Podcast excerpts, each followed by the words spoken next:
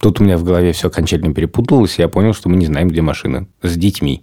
Мы звонили Пете, просили его сигналить. У Пети не получалось сигналить, потому что не была заведена машина. Если у тебя потерялся ребенок в лесу, то время – это очень важно. Не надо ждать, надо звать. Привет, это подкаст «Сперва роди». Меня зовут Александр Борзенко, у меня пятеро детей. Двое — это дети моей жены от первого брака, они уже большие, а те дети, с которыми я все время тусуюсь совсем как папа, их зовут Петя, ему 11, Тише 9 лет, и Мане 7 лет. Привет, меня зовут Юра Сапрыкин, моего ребенка зовут Лев, ему год и один месяц. Присылайте нам свои письма сперва ради собака Медуза Айо и в телеграм-канал Медуза Loves You. А я Владимир Цибульский. Моей дочери Соне 9 месяцев. Привет. Сегодня мы решили поговорить про страшное. Мы уже говорили про страшное, про тревоги. То есть это что-то такое страшное, что пока не произошло, но мы этого боимся. А сегодня мы поговорим про экстремальные ситуации и расскажем вам о том, что самого страшного произошло С нашими детьми и с нами. Да. Вчера оказалось, что у моей жены и у меня разное представление о том, какая самая страшная история была в нашей жизни экстремальная, которую так больно вспоминать. Алло. Да, привет. Я вот, собственно говоря, тебе звоню узнать, какую историю ты считаешь самой стрёмной из наших так называемых экстремальных ситуаций с детьми. Ты вчера еще говорила про историю про кровь. Да, это было не очень приятно. Было очень неожиданно. Если бы такая история случилась днем, то это было бы не страшно, наверное. Но когда ты просыпаешься от того, что ты понимаешь, что ребенок лежит в какой-то луже, а когда ты включаешь свет, ты понимаешь, что он лежит в крови, то это действительно довольно неприятно. Да, я просто когда проснулся, честно говоря, не понял, что это кровь, видимо, потому что я не, Я цвета не не различаю. В темноте лежал- пришел к нам в кровать, долго не мог заснуть. Да, это я помню. Что-то все вертелся, хлюпал. При этом даже толком он не болел, у него был какой-то насморк небольшой. Ну да. Я его периодически пыталась как-то накрыть одеялом туда-сюда. Потом я в очередной раз понакрываю его одеялом, поняла, что у меня рука в мокрое что-то попадает. И я включила свет и увидела, что вся подушка, пижама, волосы в крови, из носа течет просто вот ручейком. Естественно, Тиша не спал. Естественно, когда он увидел кровь и увидел, что мы напуганы, тоже страшно испугался. Но к моменту прихода скорой мы уже сами остановили, как ты помнишь, кровь. Потому что в Латвии же не принято вызывать скорую. Абсолютно. Нам было велено, как Да. ты помнишь, я везти его в больницу. Да, да, да. Мне кажется, это такая немножко история про перекладывание ответственности в тяжелый момент. Ну, в смысле, ты хочешь, В да. ты хочешь перестраховаться Ну, любой ценой. результате мы были очень рады, что приехала скорая, хотя им уже делать было абсолютно нечего. Особенно я был рад, когда я платил 90 евро за то, что моему ребенку ваткой протерли кровь под носом. Они нас успокоили, нам не надо было никуда ехать, оставлять других испуг- и дома, тащить Тишу в мокрой пижаме, неизвестно куда, испуганного. Мне кажется, самое главное вот в этом переживании, что твой страх может очень сильно напугать ребенка. Так и было, собственно. Да, и так и было, да. Он и без нас напуган, но когда он видел, что мы как бы растеряны, он несколько... Хотя я пыталась ему сказать, да ничего страшного, ничего страшного, но он все-таки, конечно, тоже напугался. Ладно, спасибо. Давай целую тебя. Давай. Пока. ага. Вован, у тебя были какие-то такие штуки действительно стрёмные? Ну вот, прямо единственная история у меня есть, тоже связанная с скорой помощью. Я рассказывал в каком-то из предыдущих выпусков про то, как Соня подавилась яблоком, но в тот момент я вообще не испытал никакого волнения, просто схватил ее, сжал ей немножко живот, и у нее это яблоко выскочило, в смысле ничего не произошло. А буквально спустя пару недель после того, как мы вернулись из Италии, случилась следующая история. Соня игралась с чемоданом, который загораживает ей путь к опасной части квартиры, там где ступеньки, чтобы она не упала. И она, значит, с этим чемоданом игралась. pass. Да, да, да. Но мы называем это место из Гарри Поттера либо запретным лесом, либо этот чемодан мы называем стеной, и, соответственно, там за ней это белые ходаки уже. Смысл такой, что он играл с чемоданом, а он довольно старый, и обивка чемодана потрепалась. А это такая пленка, в общем, и она оторвала кусок этой пленки и засунула его в рот, и дальше что произошло, неизвестно. Ну, в общем, она стала кашлять, э, давиться. Потом вроде бы все окей. Но мы так и не знаем, проглотила она или нет, или что там, где у нее этот э, кусочек. Олесь попробовала там ей во, во рту посмотреть, ничего нету. Позвонили педиатру, педиатр сказала, дайте ей, типа, белый хлеб.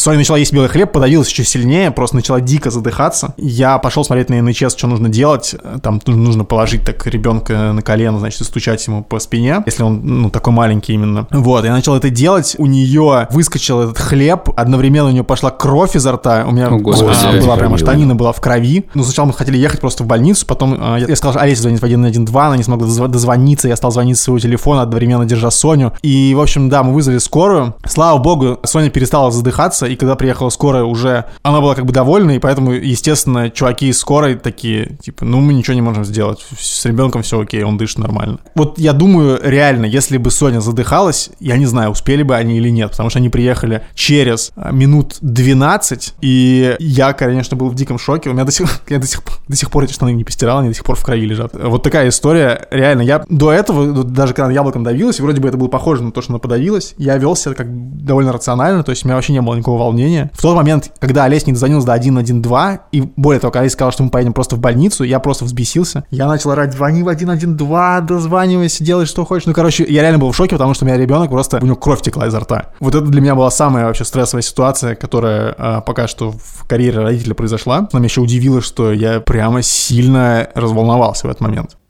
Ну, не, не могу сказать, что для меня это звучит как что-то удивительное, честно говоря, описание довольно ужасно. И недавно, ну, мы стараемся, естественно, убирать все мелкие вещи, которые чтобы не валялись на полу, но просто, значит, есть, э, Соня просыпается рано, и мы сидели с ней часов в 7 утра, ну, она ползла, а я сидел на диване. И тут я слышу такой, как, знаешь, когда маленькая деталька падает, такой Да, звук, да, да, пол. Я просто вскакиваю, подбегаю к Соне, она сидит около холодильника и что-то в рот как бы пытается засунуть. Я просто хватаю ее руку, достаю, а там, я не знаю, что это, но это просто металлическая такая палочка с насечками. О, я Господи. облазил весь дом. Диван, все деревянные штуки там, которые у нас в квартире. Где вообще эта штука могла использоваться, я не нашел вообще ни одной вещи. То есть вообще, откуда это взялось, вообще неизвестно. Но реально, Соня была в секунде просто от того, чтобы ее приглотить. Это у меня тоже был такой случай сейчас на днях. Просто с Верой собирались куда-то на прогулку и с Левой. Мы как бы находились с Верой в одной комнате, а Лева гулял по залу. Я вообще боюсь оставлять Леву там даже на секунду одного, но как бы бывают такие случаи. Вот. И я решил выглянуть из комнаты, и он идет на меня, у него в руке карандаш, ну как бы ситуация выглядит безобидной, но потом он резко вставляет карандаш себе в рот, поднимает руки, начинает танцевать и падает на живот. О май гад. О, И я вообще замер, и ну, Лева поднялся и пошел дальше с карандашом во рту. Но я понимаю, что вот эта ситуация, она у меня сейчас всплывает каждый раз, когда Лева отходит от нас куда-то в сторону, когда он утром там идет играть с игрушками, а мы еще там досыпаем э, какие-то 5-10 минут. Я вообще не могу ни о чем думать, как об этой истории. Эта ситуация могла быть экстремальной, но не дошла до такого. А экстремальная ситуация у нас была недавно. Мы на выходных поехали на рынок поесть. И на машине заехали на парковку, поели, а сели назад в машину и выезжали с парковки. И впереди стоял белый джип, который должен был нас, по сути, пропустить, но не пропустил. Вот, мне пришлось сдавать назад, и джип стал очень сильно как бы давить на газ, и чуть не раздавил нас, по сути. Мы немножко возмутились, так стали выезжать. Мы выехали за шлагбаум, и из джипа вылез какой-то совершенно сумасшедший человек. В машине сидит я, Лева и Вера. Он подбежал к машине и стал бить по ней. Не битой, хорошо, вот, а руками кричать «выходи из машины, тебе конец» и всякие абсолютно злые вещи. Ну, То есть мне было в этот момент очень страшно, потому что, ну, как бы я не планировал, во-первых, из машины, ни разу в жизни не дрался ни с кем. И я в этот момент думал о Леве и о том, что, несмотря на то, что он видит Леву в машине, он продолжает бить по ней. И я просто резко надавил на газ, и мы оттуда просто унеслись. Теперь э, в машине нервничает не только Лева, раньше, но и теперь и я. блин, ну звучит так, что с карандашом, конечно, меня, по крайней мере, больше пугает ситуация, чем с этим чуваком. Да, это же такая стандартная штука. Я, Да, я согласен, Я, да. например, вот такие ситуации постоянно моделирую в голове. И я не люблю, когда дети едят чупа-чупсы, например, по ровно по той же причине. Мне кажется, что они могут упасть и распороть себе рот. Да, и надо сказать, что я еще когда ты сказал про этого мужика, который по машине бил, тоже такая ситуация, когда ты должен контактировать с каким-то третьим лицом. Всегда стрёмно, когда это происходит на глазах у детей. У меня только что была очень тоже неприятная история, когда мы переехали в Москву, буквально неделю назад, даже меньше, мы отмечали день рождения подруги. Это такой семейный праздник. Мы собрались на детской площадке, которая во дворе дома, который очень как бы со всех сторон закрыт. Это очень тихий дворик. И мы там был куча детей, там куча наших знакомых, они все играли. Там никого кроме нас не было. И у нас был там пикник. Бутерброды, кофе и там кто-то принес одну бутылку сидра. И вдруг в разгар празднеству такого, ну, как бы такой тусовки приходит человек в форме Росгвардии, и я подключился к этой ситуации уже, когда она накалилась, потому что этот росгвардеец уже перешел в мод агрессии. Тут-то тебе и пригодились твои знаменитые переговорные навыки. Шутки шутками, на самом деле я понял, что ситуация неприятная. Он сказал одну вещь, которая меня абсолютно убила. Он сказал, что вы мне тут говорите, что вы там не пьете, или что сидр это чепуха и так далее. Я сейчас всех отправлю на продувку, вас всех. Это он при детях говорит. А потом говорит, вы знаете, что мне достаточно трех ходатайств. Он сказал, ходатайство – это такой профессионализм, жаргон, чтобы вас лишили родительских прав. И он говорит это при детях, и тут же одна из э, девочек начинает просто рыдать. Тут же стоит Тиша, который тоже это слышит. Я понимаю, что это... Ну, это самый главный страх. Вот мы говорили про тревоги в одном из наших эпизодов, но на самом деле вот то, что государство использует вот эту ловушку, этот крючок, мы вас лишим родительских прав, мы от, от, это как в сказке, да, отдай мне самое дорогое. Это страшная ловушка, которой все пользуются. Вот опека придет, ребенка отберет. И я понял, что разговор принимает уже какую-то совсем плохую сторону. Я просто отвел его в сторону, чтобы это было не на ушах у детей, и сказал ему, что давайте как бы не при детях будем такие вещи обсуждать. И я ему объяснил, что я знаю Кодекс об административных правонарушениях, и я понимаю, что у вас есть поводы для беспокойства, когда вы видите какой-то алкоголь на детской площадке, но вы видите, что это не та ситуация, где нужно какие-то жесткие меры принимать. В общем, это был тяжелый, прям скажем, разговор, потому что он меня не слушал, он гнал какую-то свою штуку, он говорил мне, что он там лучшим был сотрудником в МВД, а тут ему говорят, что он то-то, что его в чем-то обвиняют. В общем, было такое ощущение, что он жертва в этой ситуации, он как бы оборонялся. И неожиданно получилось так, что я его как бы успокаиваю. Но в результате переговоры увенчались успехом. Я ему говорю, давайте мы в течение 15 минут просто уйдем, и все будет нормально. Он сказал, окей, и мы ушли. Но вот эта ситуация, когда ты при детях должен контактировать, я вам говорил, как ты признавался, да, в одном из эпизодов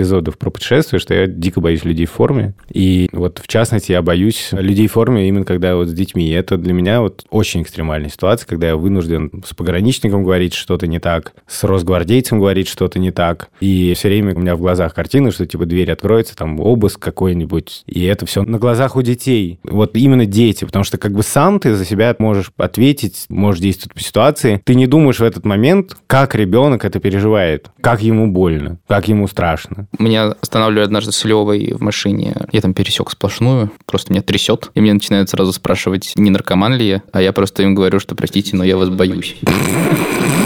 Примерно худший ответ на вопрос. Простите, огромная зеленая лягушка в красную полоску, я вас боюсь. Есть ли какие-то штуки в твоем детстве, которые случались, которые ты переносишь как бы на Леву? Ну, у меня самое страшное воспоминание связано с болезнью. В общем, мы с родителями поехали в командировку в Мали. Это такая страна в Центральной Африке, самая бедная. Там э, было российское посольство, куда нас пригласили, и родители там работали учителями. И а ты кем работал? Мы с братом, а брат старше меня на 7 лет, мне было 6, вот мы там учились просто в это время, и родители преподавали у детей дипломатов и всех, кто там работает. Это была такая возможность заработать хорошие деньги в то время. И мы поехали, сделали все прививки, чтобы вы себе представляли. Такая территория огороженная высоким забором посреди... Уже в Мали, да? Посреди, да, бедной страны африканской, где ты там можешь выйти, и все самые страшные вещи, что могут случиться. В общем, такой оазис посреди очень бедной страны. Вот, потому что там на, наш, на территории, где мы жили, было как бы все, там бассейны, теннисные корты, общем, там было... Вы были белыми, привилегированными. Да, людьми. да, там было очень комфортно и, и так далее. В общем, в какой-то момент у меня поднялась температура, заболел живот, рвот. Ну, в общем, оказалось, что я заболел брюшным тифом. О, май. Вот. God. Понятно, что медикаменты там есть, но там есть как бы один врач на все посольство и несколько капельниц, которые можно было там мне в какое-то время мое состояние поддерживать. Вот. Я не помню всю болезнь, но я помню одну ночь, когда доктор пришел к нам, мне стало хуже, температура у меня поднялась до 41, 41,3, 41,5. То есть она прям росла. И я помню, что всем было очень страшно. Я ничего не чувствовал в тот момент. Ко мне подошла моя мама. Врач просил поддерживать меня в сознании. И мама меня спрашивала, Юра, ты знаешь, как нас зовут? И я не мог ничего произнести чуть-чуть не дошло как бы до слов «он умирает», и каким-то чудом я пришел в сознание через какое-то время, и после недели болезни на утро я проснулся в как бы идеальном состоянии, На днях разговаривал с папой, и он мне напомнил, что я проснулся и попросил порезать мне лук, посыпать его солью. Просто я очень хотел луковицу соленую с черным хлебом. В общем, я очень хорошо помню этот момент, что моя жизнь была просто на грани. Я говорил уже в первом или втором выпуске, что мои родители, возможно, спокойнее относились к этой ситуации, но я не представляю, если бы я оказался на их месте. Я не знаю, как я себя вел. Ну, то есть мне хочется в такие моменты просто куда-то скрыться, накрыться подушкой, закрыть глаза и забыться. Так а что это? Тебе кажется, что они так легкомысленно к этому относились? Или они на самом деле более просто к этому относились? Что они были уверены, что все Слушай, будет мне кажется, что я в прошлый раз очень сильно соврал. Ничего себе. Да, и родители как бы так спокойно об этом рассказывают, и мне кажется, что у них уровень тревожности был ниже. Так было неправильно говорить, потому что, ну, я представил, что такое произойдет с Левой, и, в общем, дай бог, что никогда не произойдет. У меня были разные в жизни ситуации с детьми связанные. И вот, собственно говоря, самая такая жуткая история, мне кажется, была с Петей. Это был для меня первый ребенок маленький. Петя был меньше года, и он заболел ложным крупом. Это штука, при которой может возникнуть некоторая аллергическая реакция, приводящая к тому, что у ребенка просто сужается дыхательные пути, гортань там, и ему сложно дышать, грубо говоря, он задыхается. Такое часто бывает у детей, есть какие-то способы с этим бороться, небулайзер. Все равно это страшно, когда ребенок, особенно ночью, начинает закашливаться и задыхаться. И такое произошло. Петя вдруг стал закашливаться, задыхаться. Он практически не мог тогда еще говорить, но он маленький совсем был. И тут необходимо сказать, что моя младшая сестра умерла от крупы. Это было много лет назад. Мне было тогда 13 лет. Так бывает не, не смогли спасти. Приехала скорая, ее увезли, она лежала в реанимации, а, и она умерла. И ей был в этот момент год и восемь. И понятно, что как только я узнал, что у Пети ложный круп, это сразу такой создал фон очень неприятный. Но я был уверен, что все будет нормально. Что в конце концов, да, окей, у меня есть такой очень тяжелый опыт в нашей семье, но это не значит, что все непременно повторится по такому страшному сценарию. Но потом вдруг все это стало реальностью, вот самый страшный сон, что Петя задыхается, опять приезжает скорая, как тогда. И самое безумное совпадение, что Петя повезли в ту самую Морозовскую больницу, куда повезли тогда Соню. Какие были мои действия в этой экстремальной ситуации? Мои действия были такие. Я пошел в уборную, даже не закрывал за собой дверь, и просто меня стало рвать пока Шура встречала врачей. Собственно говоря, меня стало рвать в тот момент, когда врачи пришли и сказали, нужно вести.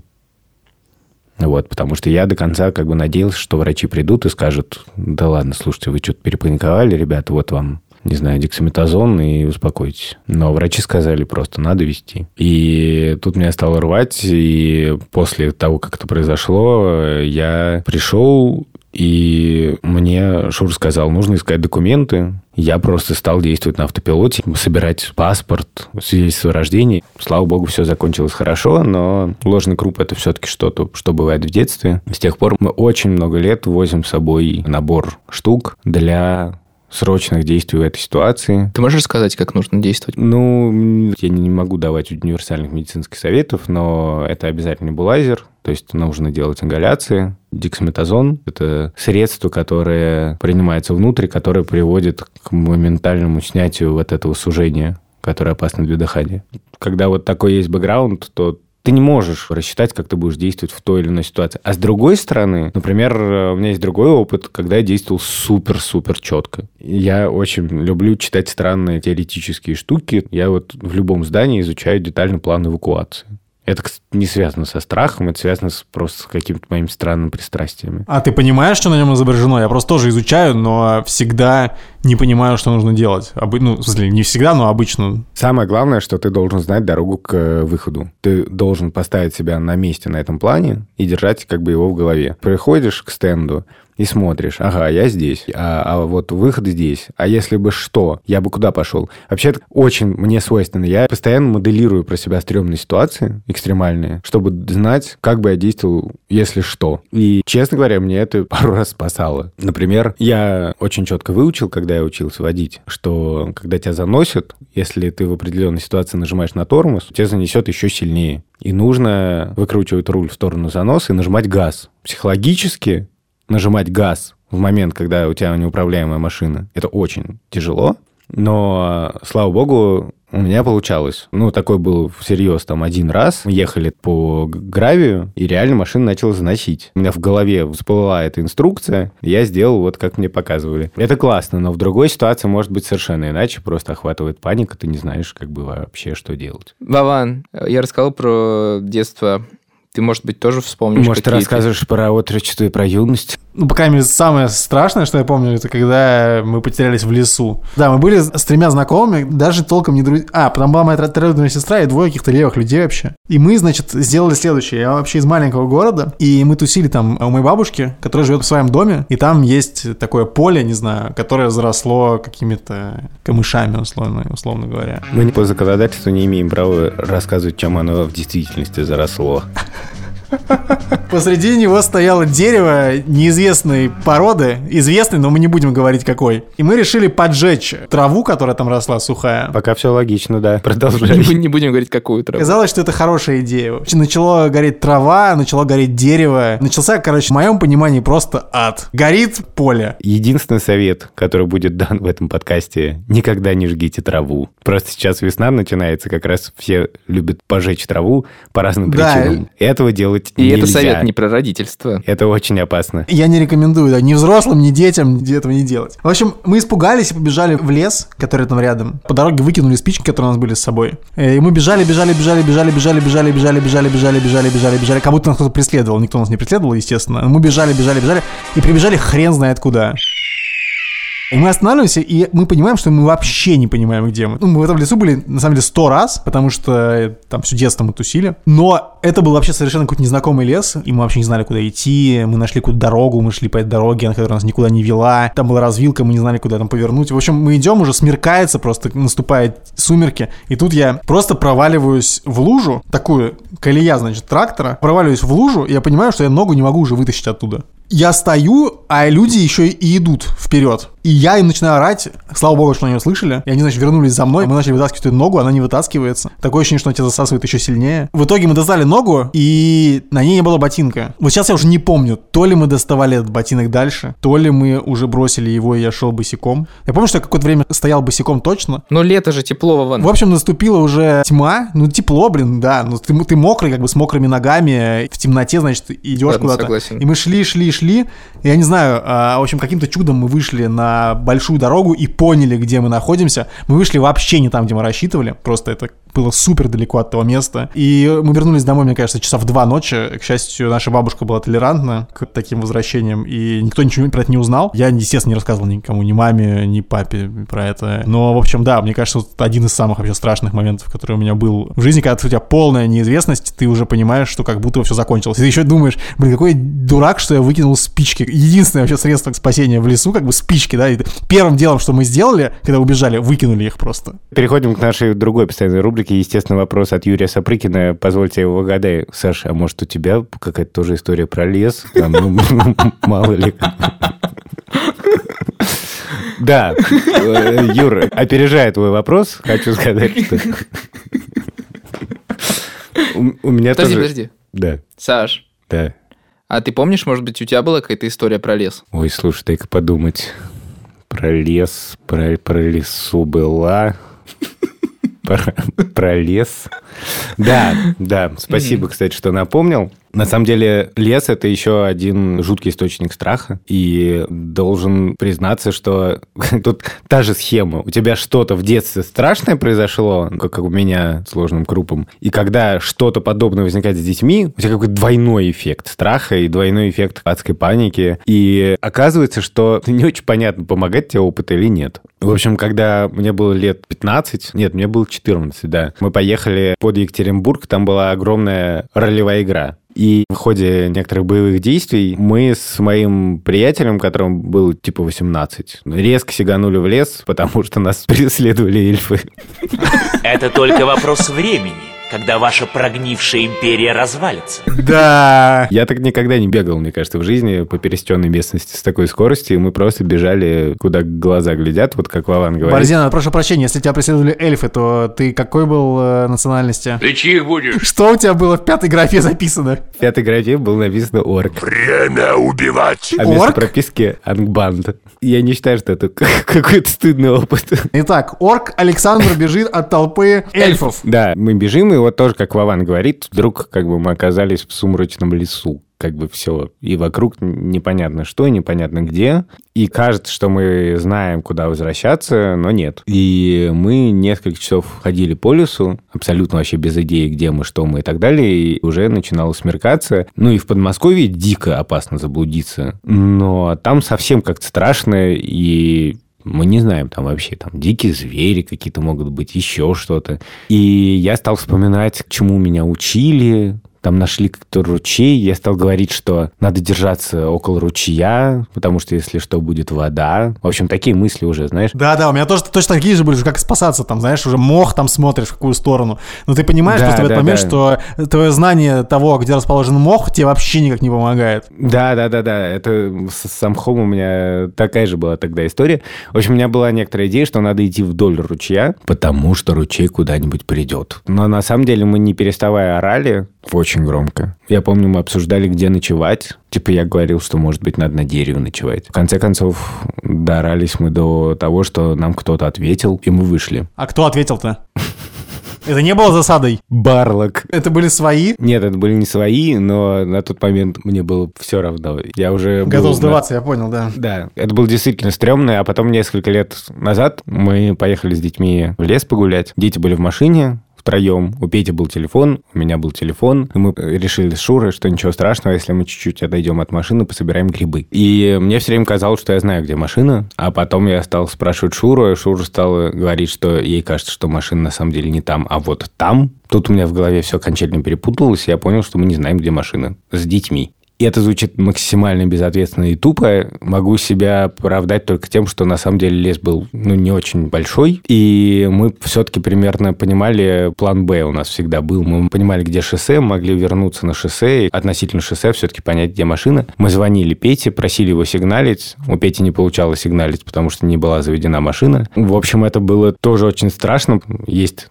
волонтерская прекрасная организация «Лиза Алерт», которая говорит, не надо ждать. Надо звать. Когда если у тебя потерялся ребенок или взрослый в лесу, то время – это очень важно. И как бы лучше вы бросите ложную тревогу, чем потеряете несколько часов ценнейшего времени потратить на собственные поиски. И я все время говорил Шуре, что, может, надо уже там кого-то вызывать и так далее, но потом, слава богу, мы довольно быстро вышли к машине, и я очень радовался. Так а что, вы ходили и орали или что вы делали-то? Нет, мы на самом деле вышли на это шоссе, пошли искать детей, ну и нашли. Ну, мы орали, да, орали тоже. А вы потом обсуждали, что дети по этому поводу думают вообще? Или для них было вообще пофигу, типа они посидели лишний час в Более- машине, ничего не Ну произошло? так, ну, Ти- Пете было чуть-чуть не пофигу, он там типа звонил, говорил, ну вы когда уже придете? А мы не позволяли себе говорить. Сынок, мы потерялись. Мы говорили, Да скоро придем. Мы в Макдональдсе. Ну да, тут зашли.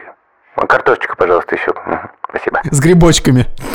У меня нет истории про лес, но есть история про воду. Позднее, в восьмом классе, мы поехали к родственникам в Крым с родителями. И я первый раз за долгое время видел море, бросился купаться и чувствовал себя совершенно бесстрашным, как в детстве ты себя чувствуешь бесстрашным. Вот я не знаю, сейчас я боюсь очень многого, а в детстве лазил по деревьям, какие-то совершенно страшные поступки совершал и не боялся. И я в тот момент почувствовал себя бесстрашным. И нырнул в очках, поплыл по дну морскому. В общем, вода становится мутной, и происходит удар очень сильный. Я врезался головой в старый пирс. Я оттолкнулся, руки у меня были вот так вдоль тела, ну, то есть как бы не руками-то задел и головой, а я прям ровно вписался в него просто лбом. Вот смотри, показываю Александру свой шрам на голове. И какие-то две секунды просто черный экран передо мной. И когда я поднялся наверх, выплыл, так сказать. В общем, я шел, и у меня просто по всему как бы лицу и телу течет кровь. Я выхожу и вижу своих родителей на берегу. Они, понятно, там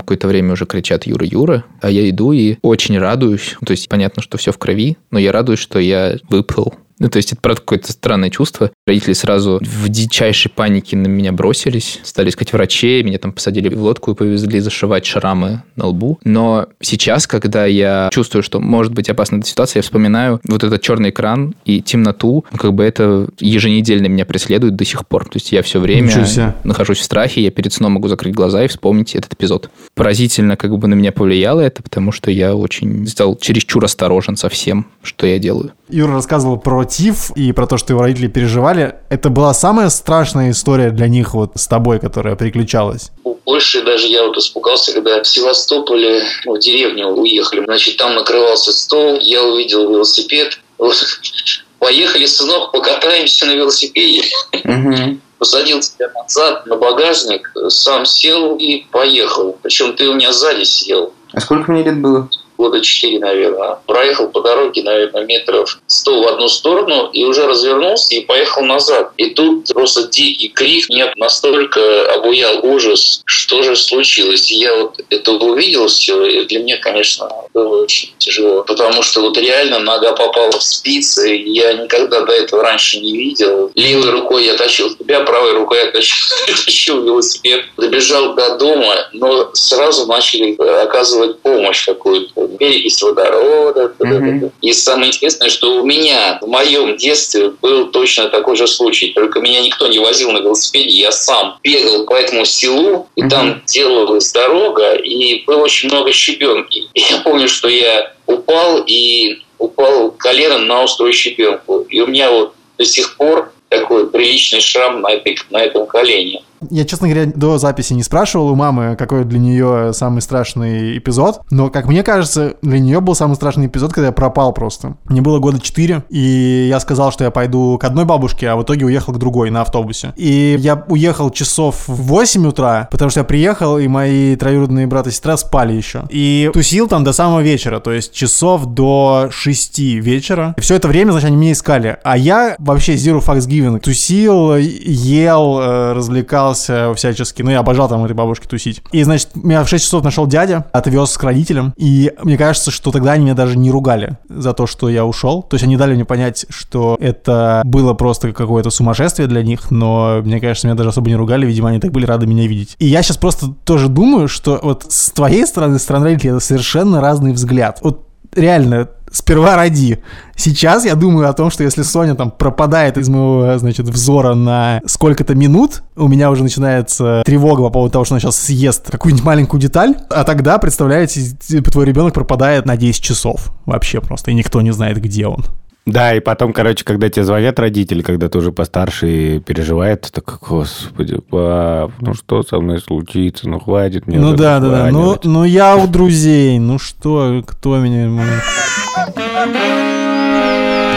Давайте, может быть, какое-нибудь письмо разберем. Да, спасибо, что присылаете свои письма. Вот нам пишет Анастасия. В первом абзаце она пишет, что она нами покорена и вдохновлена. Спасибо, спасибо большое, Анастасия. Спасибо. Вован, Спасибо. молодец. Вообще у меня нет детей, но девочки с рождения твердят, что она должна стать мамой. Расскажите, должно ёкнуть, когда видишь ребенка на улице? Очень захотеть кого-то воспитывать? Захотеть наследника? Что произошло в вашей жизни, что вы раз и поняли, что хотите детей? В скобках второго, третьего. Заранее спасибо. Вован, что у тебя ёкнуло? У меня ничего не ёкало, но я всегда спокойно к этому относился. Ничего, что я там хотел сильно наследника, несмотря на то, что так получилось, что я вообще последний Цибульский, значит, который из, из моей ветки может продолжить род. Я как бы не особо заморачивался, честно говоря, по наследникам. Поэтому ничего у меня не ёкало. Я абсолютно точно, мы не воспринимали это никакой как долг, тем более, что у нас уже было двое детей Шуриных. Ни в коем случае не думал о том, что это должен быть мой наследник. Просто мы как-то часто об этом говорили, часто думали, как было бы здорово, если бы у нас был ребенок. А второго и третьего? Мне кажется, только ты можешь ответить на этот вопрос. Я говорил уже, что нам всегда хотелось, чтобы у нас было много детей. Может быть, это странно, безответственно и ну, как бы и так далее. Я очень сильно всегда защищаю права людей, которые не хотят детей, и ко- которые не понимают этого. Я вполне уважаю такой взгляд и не считаю, что рождение детей – это что-то, что ты должен или не должен. Юр, давай, что там у Слушай, я ничего, я коротко скажу, что это просто какая-то у нас была с Верой, наверное, потребность э, в каких-то новых эмоциях, впечатлениях. У нас не было каких-то разговоров, что мы там хотим детей. Мне казалось, что какое-то было общее ощущение, что мы готовы, и было бы классно, чтобы ну, мы жили там с собакой три года, было бы здорово, что еще у нас появился ребенок. Мы назовем его Рекс. Мы должны выполнить свою биологическую функцию. Да, то что-то маловато Юрия в Сапрыкинах. Это был подкаст «Сперва ради». Меня зовут Александр Борзенко. Меня зовут Юра Сапрыкин. Пишите нам письма на сперва ради собака Медуза.io и в телеграм-канал Медуза Loves You. И главное, ставьте нам оценки в iTunes. Юр, ну спроси, как же зовут нашего третьего ведущего? А из Риги у нас кто? Владимир Цибульский. Пока. Пока. Пока.